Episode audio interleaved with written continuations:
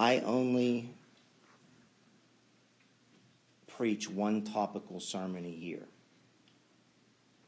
And that's mainly because I'm really not a big fan of topical sermons because a preacher can get in a lot of trouble preaching a topical sermon. What people typically do is they try to find proof texts to prove their thesis of the sermon and they take scripture out of context. And so that's why I don't like them. I usually preach in an expository fashion. This is the one day of the year, every year, Easter. If you go back and listen to all of our sermons since the inception of the church, that I will preach a topical sermon. And that's because, mainly, a lot of unsaved people turn up to church, whether it be on Zoom. I see probably more than more than half the churches on Zoom today, and in person, more unsaved and unchurched people show up or are brought to church by their Christian friends and family. And so that's why I do a topical sermon on Easter, and it's, it's an evangelistic sermon. So I just wanted to explain that because there are people that are probably going to be thinking, Mike, you typically don't preach this way. So, anyway, happy Easter, everybody. Although I'm, go- I'm going to make uh, reference to Paul's letter to the Romans many times in this sermon, the sermon itself is not a continuation in our series on Romans in any way. But as I said before, it's an evangelistic sermon. Um, two weeks ago, however, I will say this about Romans, okay, and about our series on Romans. Two weeks ago, we were in Romans chapter 5, verses 1 through 21, and we learned that this is um, beneficial for us today. We learned that we who were once under God's wrath now have peace and reconciliation. Remember that? We have peace and reconciliation with God through our Lord Jesus Christ. And that certainly applies to Resurrection Sunday or Easter Sunday. We also learned what it means to stand. Stand in uh, the God given grace that saves us. We are saved through God's initiated grace alone by our faith, which are both the grace and the faith given to us by God as gifts. By and through those gifts are by and through the work that our Lord Jesus Christ did on that cross as the once and for all atoning sacrifice for our sins. The Lamb of God who takes away the sins of the world. Praise his holy name. That's the gospel in a nutshell. Everything I, everything I just said. And it's easy for us, or easy, easy enough for us as Christians to see that, understand it, comprehend it, believe it, and live it. But what about those who um, are out there today, even this morning, who are listening to this sermon and who don't think they need Christ or church? If you ask these people if they are going to heaven when they die, the majority of them will tell you that they are or at least they think they are. And when you ask them how they know that, they will tell you it's because, quote, they are basically a good person, end quote. We've talked about this before recently from the pulpit here at Abiding Grace. And if you challenge them in their belief that they are going to heaven, they will go on to tell you about all the good things they've done and still do as proof that they are ideal candidates for entrance into heaven.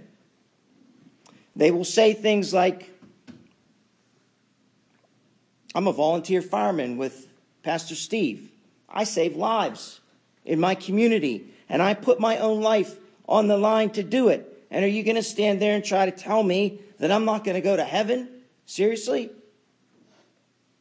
Another person might say, I volunteer at the food bank with Patty once a month, or I cut the grass for the two widows on my street so that they don't have to pay somebody to do it. Or yet another person might say, You know, I don't hurt anybody. I mind my own business. I keep to myself. I don't bother anybody. That's how I know I'm basically a good person and I'm going to go to heaven. I'm just basically chill in today's vernacular, an all around good guy. These are just some examples of um, the things that people try to give you as an explanation or even convince themselves as to why they're going to heaven. Then there are those who think they might be going to hell because of the way they have lived their lives. And these people kind of wear that as a badge of honor, don't they? If you've met any of them, go like this I know you're alive. Thank you. They'll say, Yeah, you know, I'm fine with hell.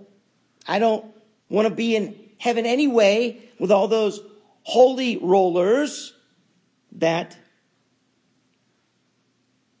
they'll usually throw in some profanity and they'll say, All my friends are going to be in hell anyway, and we're just going to party for eternity. We're going to party. At one time in my life, I was of that opinion, even though I attended a Catholic school and we read scripture every day. I was of the opinion that I would be partying in hell with my friends too. And do you want to know what's funny about that? My parents had always taught me the complete opposite. We went to church every Saturday night without fail. And the only time that I was allowed to miss church was when I had a fever. That was it. My parents often talked to me, often talked to me about the good Lord. That's what they called him. The good Lord and how he had led them through so many difficult times in their lives, through the Great Depression and poverty. Both of them had to dumpster dive when they were kids just to get enough to eat. And the good Lord helped my father to, to endure physical child abuse as a kid. And later in their married life, the good Lord helped them through job loss. They almost lost everything. And the good Lord helped them through sickness and hospitalizations. These are the things they would tell me. And despite hearing the stories of God's faithfulness in their lives, I still wanted to go to hell and party with my friends. I did. Where did I get that from? Surely I didn't get it from my parents. I got it from, first of all, my own depraved nature, and I got it from listening to other people in my life. I believed this because I was enjoying my own sinful ways and didn't want to give those ways up. Want being the operative word there. How many of you know that in an instant, God can give you a new want or new wants, a new set of desires, wants and desires. He will enable you, folks, trust me on this. He will enable you to shout from the housetops with the Apostle Paul I am crucified with Christ. Nevertheless, I live, yet not I, but Christ lives in me. And the life which I now live in the flesh, I live by the faith of the Son of God who loved me and gave himself for me. Galatians 2:20. I'm getting ahead of myself. My point thus far is whether or not you think you're going to heaven because you're basically a good person or you want to go to hell like I did because you think it's an eternal party, I've got news for you. Both positions are wrong. Your good works cannot get you into heaven. And hell is not a place for partying. Jesus said in Matthew chapter 8, verse 12, Pastor Scott read it, that hell is a place of what? Weeping and gnashing of teeth. It's a place of horror. It's a place of eternal separation from Almighty God. Here's the problem the holders or the bearers of these positions or these opinions concerning heaven and hell dangerously assume. They assume that they are somehow either the creator of their own destiny or an influencer of their own destiny. And I'm here to tell you this morning that you have no influence or bearing in any way as to what as, as to whether or not you will go to heaven or hell. You'll see that by the end of the sermon. You certainly have no corner on what takes place in heaven and hell. If your depiction of heaven and your depiction of hell is not rooted in the truths of Scripture, then you have no clue as to what awaits you in eternity. If you think you do, then may I ask, who or what is your authority on this issue? Is it your opinion? If it is, what do you base your opinion on?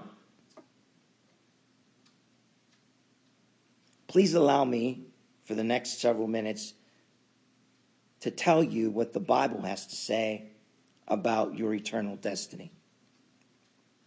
The scriptures, the Bible, is your authoritative source on these matters, not your opinions and not mine.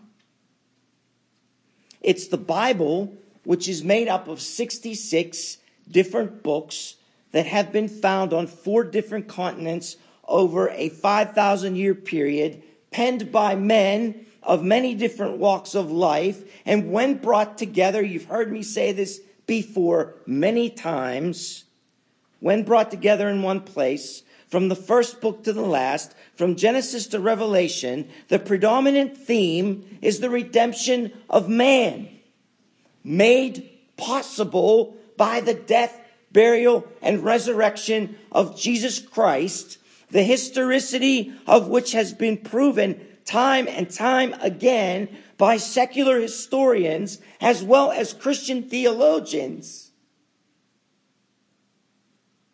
that this book is, and this book is only, your authority on matters of heaven and hell.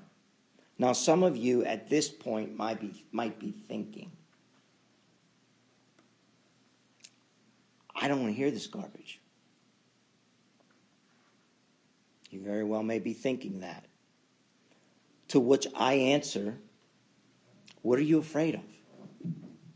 Just humor me for a minute. What's it going to hurt to listen? Let me start by telling you what you should be afraid of. Very afraid of. Your impending and looming death. Because we're all going to die. When I looked at the obituaries last week, I saw many, not a few, many 20 to 35 year olds mixed in with those 75 to 85 year olds who had died last week, just in Pittsburgh. Death is no respecter of age. It's no respecter of how good and bad you are, or what kind of works you've done or haven't done. You could walk out of here today and die. You could die of a heart attack, a car accident, a deranged shooter, or an aneurysm. Thinking that you're invincible, especially you young people who have a tendency to do this, thinking that you are invincible under a certain age or position in life. That's your first mistake. Thinking that you know more about heaven and hell than the scriptures dictate is your second mistake. The fact of the matter is, you cannot resist the hand of Almighty God. There's nothing you can do to delay your death or change the circumstances of your death. God will take you when God wants to take you. You can run 10 miles a day and then trip over your own two feet, smack your head off your kitchen counter, and die. It happens every day. Every day. Anytime that you start feeling invincible, I have a challenge for you. Anytime you start feeling invincible or you think you're the creator of your own destiny, go on your smartphone, download a free, there's a ton of them, free police scanner app. Listen to the scanner frequency for the city of Pittsburgh. Just listen for 20 minutes to see how many people die almost die? How many people are robbed, stabbed, shot? How many houses catch on fire? How many home invasions, carjackings? And how many people wreck and die in freak accidents? How many people on that scanner are having heart attacks, are not able to breathe, or who have fallen and, yes, can't get up? The commercial is very true. In fact, the majority, anybody that's an EMT or, or paramedic knows that the majority of the calls you go on are people that have fallen and can't get up. And these things, folks, are all going on at the same time in different geographical areas throughout the city. If you really want to have fun, listen on a Friday night a Saturday night, or when there's a full moon. Talk to a nurse that works in the ER when there's a full moon, and they'll tell you that that night is very different from all the nights in the rest of the month. If you do this, I guarantee you that you will be quite surprised to find out that people have no control over their lives no control over their destiny whatsoever. Only God controls these things. But you don't need to listen necessarily to the police scanner to learn that. You can learn that. You can learn that God controls everything by just looking at the passages of Scripture. Humor me for a second, okay?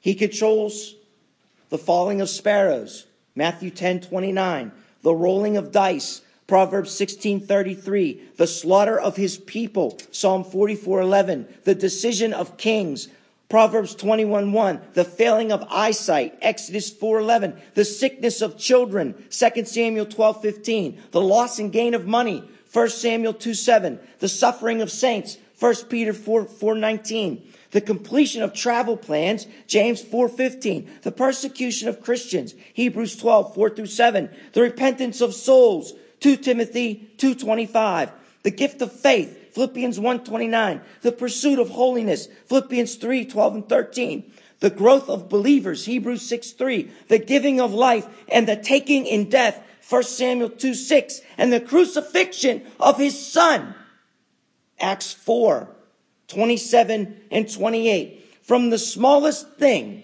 to the greatest thing good and evil, happy and sad, pagan and Christian, pain and pleasure. God governs all of them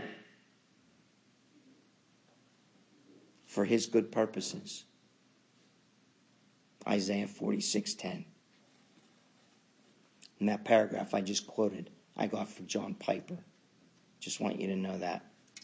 So I can give credit where credit's due. So, here's my question for you this morning on Resurrection Sunday morning. Where are you going to go when you die? That's my question for you. Some of you, my favorites actually. In campus ministry, my favorites when I was on the campuses, atheists and agnostics. If you are of an atheistic, that means you don't believe in God, mindset, you may be thinking, well, I just believe that it's lights out when you die. Annihilation is what they call it. You cease to exist and you remember nothing because you're dead. Your soul does not go on, nothing happens, it's just lights out, it's over. That's what an atheist believes. If you truly believe that, listen carefully. If you truly believe that, then there's no reason whatsoever why your life, your actions should involve any morality at all. None. If it's lights out when you die, then you should be living the most hedonistic, sinful, pleasure filled lifestyle known to man, and you should be enjoying every stinking minute of it. It shouldn't matter to you at all if you hurt someone. Because after all, according to you, we cease to exist. And when we die and, and everything ceases, nobody that you did wrong to is going to be able to remember that you did wrong to them. Their memory is going to be wiped out. They're dead. Consequently, it shouldn't matter to you how you treat them in this life either, in this world either. You're playing the hypocrite if you care.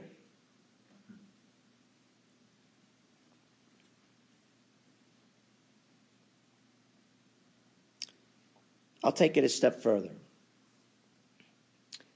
Even your children should be fair game for you to use for your own purposes according to your brilliant atheistic philosophy. They are going to cease, think about it for a second with me. They are going to cease consciousness when they die and subsequently forget everything that has ever happened to them on this earth. And so, why not exploit them now? For your own gains. I mean, you must concur that any moral compass that you have is not only rooted in a Judeo Christian ethic, but furthermore, any moral ethic should be unreasonable to you because any outcomes of your good moral behavior by your own belief system, by your own ideology, those outcomes will be snuffed out at the moment of death. So have at it, man. Have at it and live like a good atheist. The fact of the matter is that if you fancy yourself as an agnostic, someone who doubts that there's a God, or an atheist, someone who believes there isn't a God, you espouse the easiest position to refute. If everyone ceases to exist when they die, if there is no afterlife, if we all lose all manner of awareness when we die, then nothing, and I mean nothing on this earth and nothing in your life matters for anything. Does everybody understand that? You can make no case whatsoever for submitting to any moral absolute. None.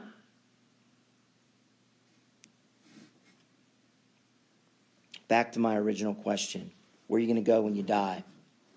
Answer. Ready? It all depends on how God sees you when He looks at you. Will He see you as good or will He see you as bad? I'm not talking about your works. In Matthew chapter 13, verses 47 through 50, Jesus said, Again, the kingdom of heaven is like a net that was thrown into the sea and gathered fish of every kind. When it was full, men drew it ashore and sat down and sorted the good into containers, but threw away the bad. So it will be at the end of the age. The angels will come out and separate the evil from the righteous and throw them into the fiery furnace. In that place there will be weeping and gnashing of teeth. And further along, Matthew 25, 32, Jesus said, All the nations will be gathered before him, before Christ, and he will separate the people one from another as a shepherd separates the sheep from the goats. So Jesus is very clear here, among other places, that on that day, capital D, the day of his second coming, and subsequent judgment, there will be a separation between the evil and the righteous, between the sheep and the goats, metaphorically speaking. Now, like I said before, you may be thinking, well, you know, I'm basically a good person, so I assume I'll be among the righteous or among the sheep. I certainly would not be among the evil or the goats. Perhaps not so fast with that conclusion. Perhaps you should think about that a little further. The Bible says that no one stands righteous before God. No one stands good before God without Christ. You could stand righteous before God and good before God with Christ, but without Christ, you can't. What's God going to look at when He sees you? Remember, that was my question. Now, allow me to explain it further. The scriptures are clear in numerous passages. Even the writings of the early church concur with these scriptures, which say, in no uncertain terms, that all men are born in original sin. Original sin means that sin is derived from our origin. Plain and simple. It means that sinfulness permeates every person from birth. Every single person that has been born on this earth, except for Christ Jesus, has sinned. The phrase original sin was coined by St. Augustine to describe the scriptural fact that we are born into a nature that is enslaved to sin. A totally depraved nature that simply cannot avoid sinning. Why? Well, because the first man, Adam, sinned, and the penalty of his sin was death for him and for everyone born in his lineage, including you and me. Adam sinned and died, and so we all sin and die. Here's just a ray of sunshine this morning, Mike. In Romans chapter 5, verse 12, the Apostle Paul says, Therefore, just as sin came into the world through one man,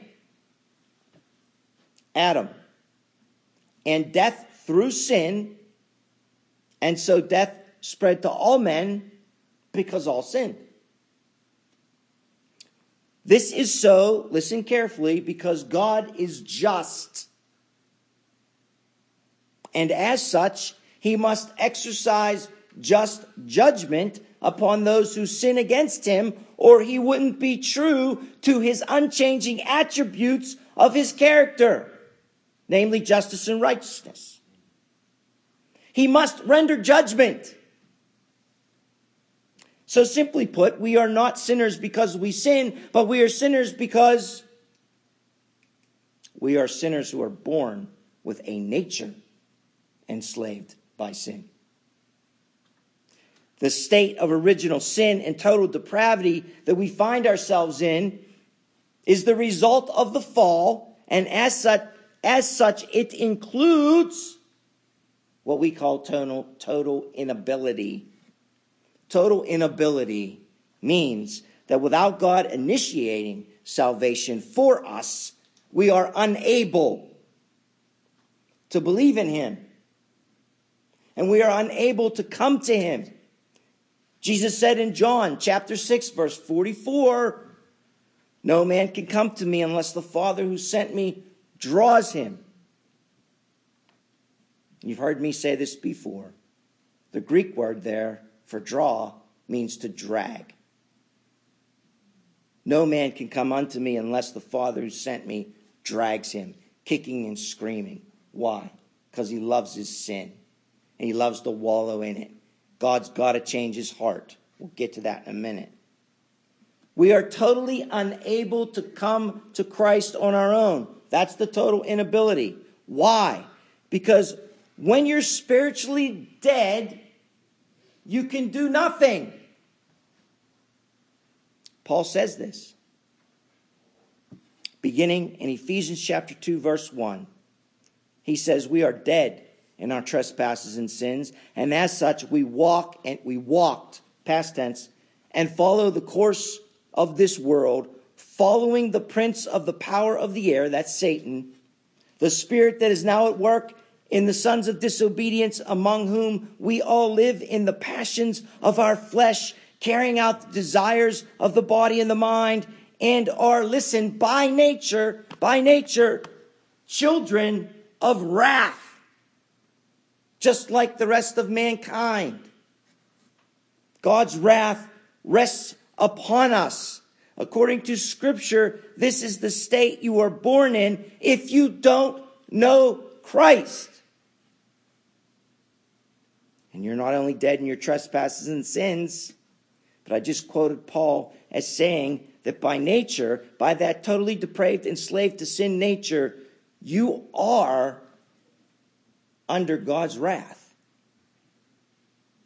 He owes you one for your sin. And he's going to come for the payment. He's going to exact it from somebody. Meaning, God's wrath rests upon us because we've sinned against him. And again, you've heard us say it a million times in Romans God's wrath must be appeased, or he is not just and he is not righteous. But guess what? The Apostle Paul, under the inspiration of the Holy Spirit also writes in 1 Corinthians chapter 15 verses 20 and 21 he writes this for as by a man Adam came death by a man Jesus has come also the resurrection of the dead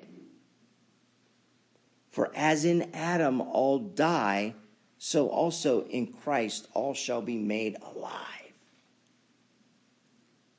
that's Easter. That's the gospel.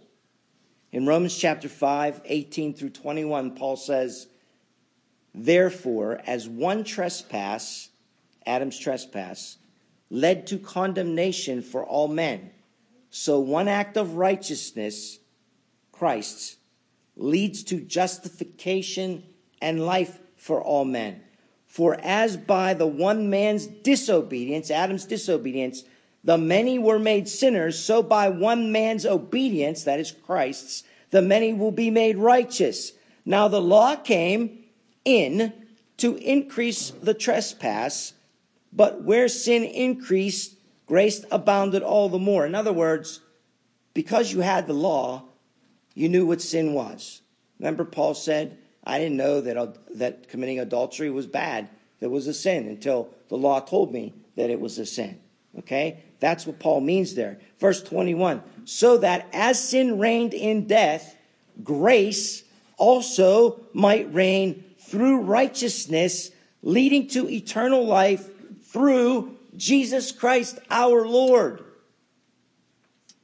Now remember, I said earlier that God must regenerate our hearts in order for us to have the ability, because there's that total inability, in order for us to have the ability to believe at all. Why? Well, remember, we just read Ephesians 2. We're dead in our trespasses and sins without Christ. In fact, the scriptures are very clear that in our total depravity, listen, in our total depravity, we are unresponsive to God. If you are listening to that police scanner that I challenge you to listen to, you will hear the paramedics arrive on the scene and they will tell dispatch that the person they've been called to save is currently unresponsive. They are showing no signs of life. That is how we are when we are dead in our trespasses and sins without Christ. But thank God, the medics don't stop there. They don't, they don't cut and run, pack up their bag and go back to the station because somebody's unresponsive.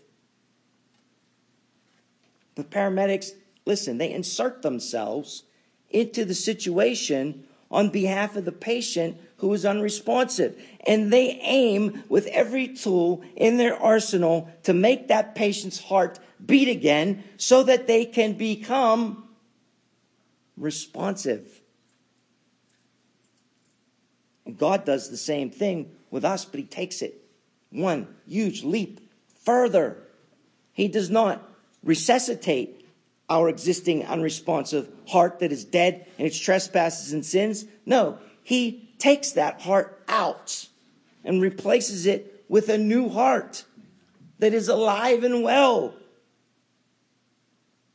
The Lord said to the Israelites through the prophet Ezekiel that he would put a new heart and a new spirit within his people, that he would remove their heart of stone and replace it with a heart of flesh Ezekiel 36 26. Very easy to remember. 36 26. The Lord will do the same thing for you today. Look, as stands right now, if you don't know Christ, if God's wrath because of your sin rests upon you, then I'm sorry to say that you're condemned. And if you choose to remain in your sin, living for yourself and for the devil and for the world, you will be eternally separated from the Lord and will spend eternity in hell. And there will not be a party. I'm not going to sugarcoat it. However, if you feel right now that God's kindness which the Bible says leads us to repentance, if you feel God's kindness is leading you to repentance, then now is the time to ask the Lord in prayer, in the stillness of your heart. Ask Him. In a moment, we're going to come to the Lord's table. Perfect time to pray and ask the Lord to forgive you of your sins and cleanse you from all unrighteousness and he will. Jesus said in Matthew chapter 26, verse 28, that this blood would be poured out for you for the forgiveness of sins. Christ's blood was poured out for you for the forgiveness of your sins. And that's exactly what happened. And that is what Easter, or Resurrection Sunday, as I like to call it, is all about. That's what it's about. It's not about Easter eggs and bunnies. Christ Jesus, think about this. The second member of the triune Godhead, the eternal only Son of the Father, came to earth and manifest himself in this stinking human flesh so that he could identify with us in every way and yet be different from us in one way, having lived a sinless life.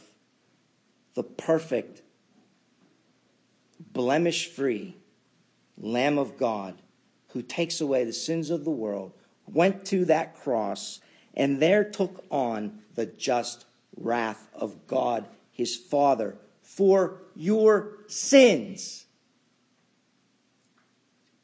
In your place, atoning for those sins so that you can be reconciled to God in Him, in Christ, so that we could be at peace with the Father, the Father who looks at us now. Remember, I said it's how it's how God looks at you, who looks at us now and sees Christ's perfect righteousness imputed to us as we stand before Him, forgiven through the broken body and spilled blood of Christ. And that broken body died so that we could live unto God. And that reconciliation and peace was completed. It was a done deal when he rose from the dead, thereby defeating death for us.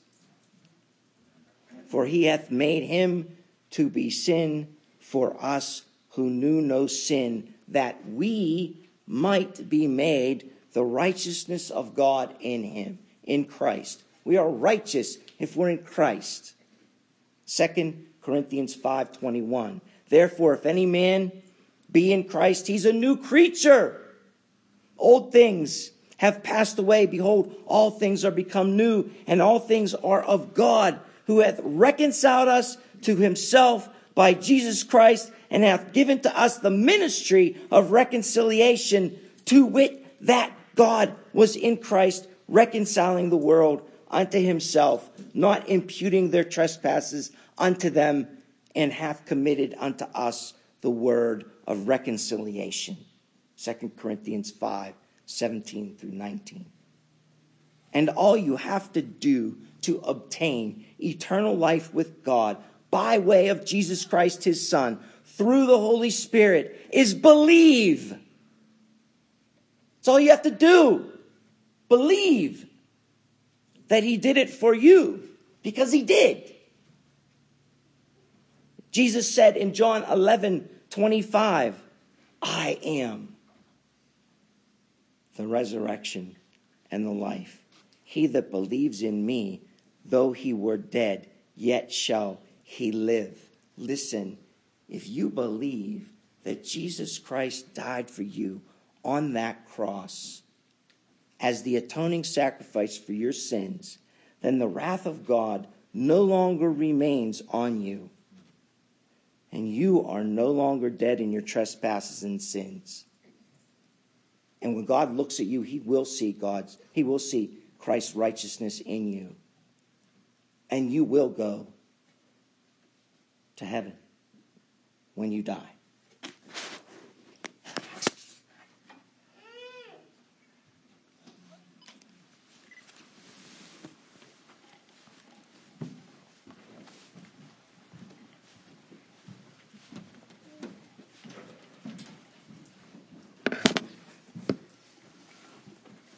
God, I say amen.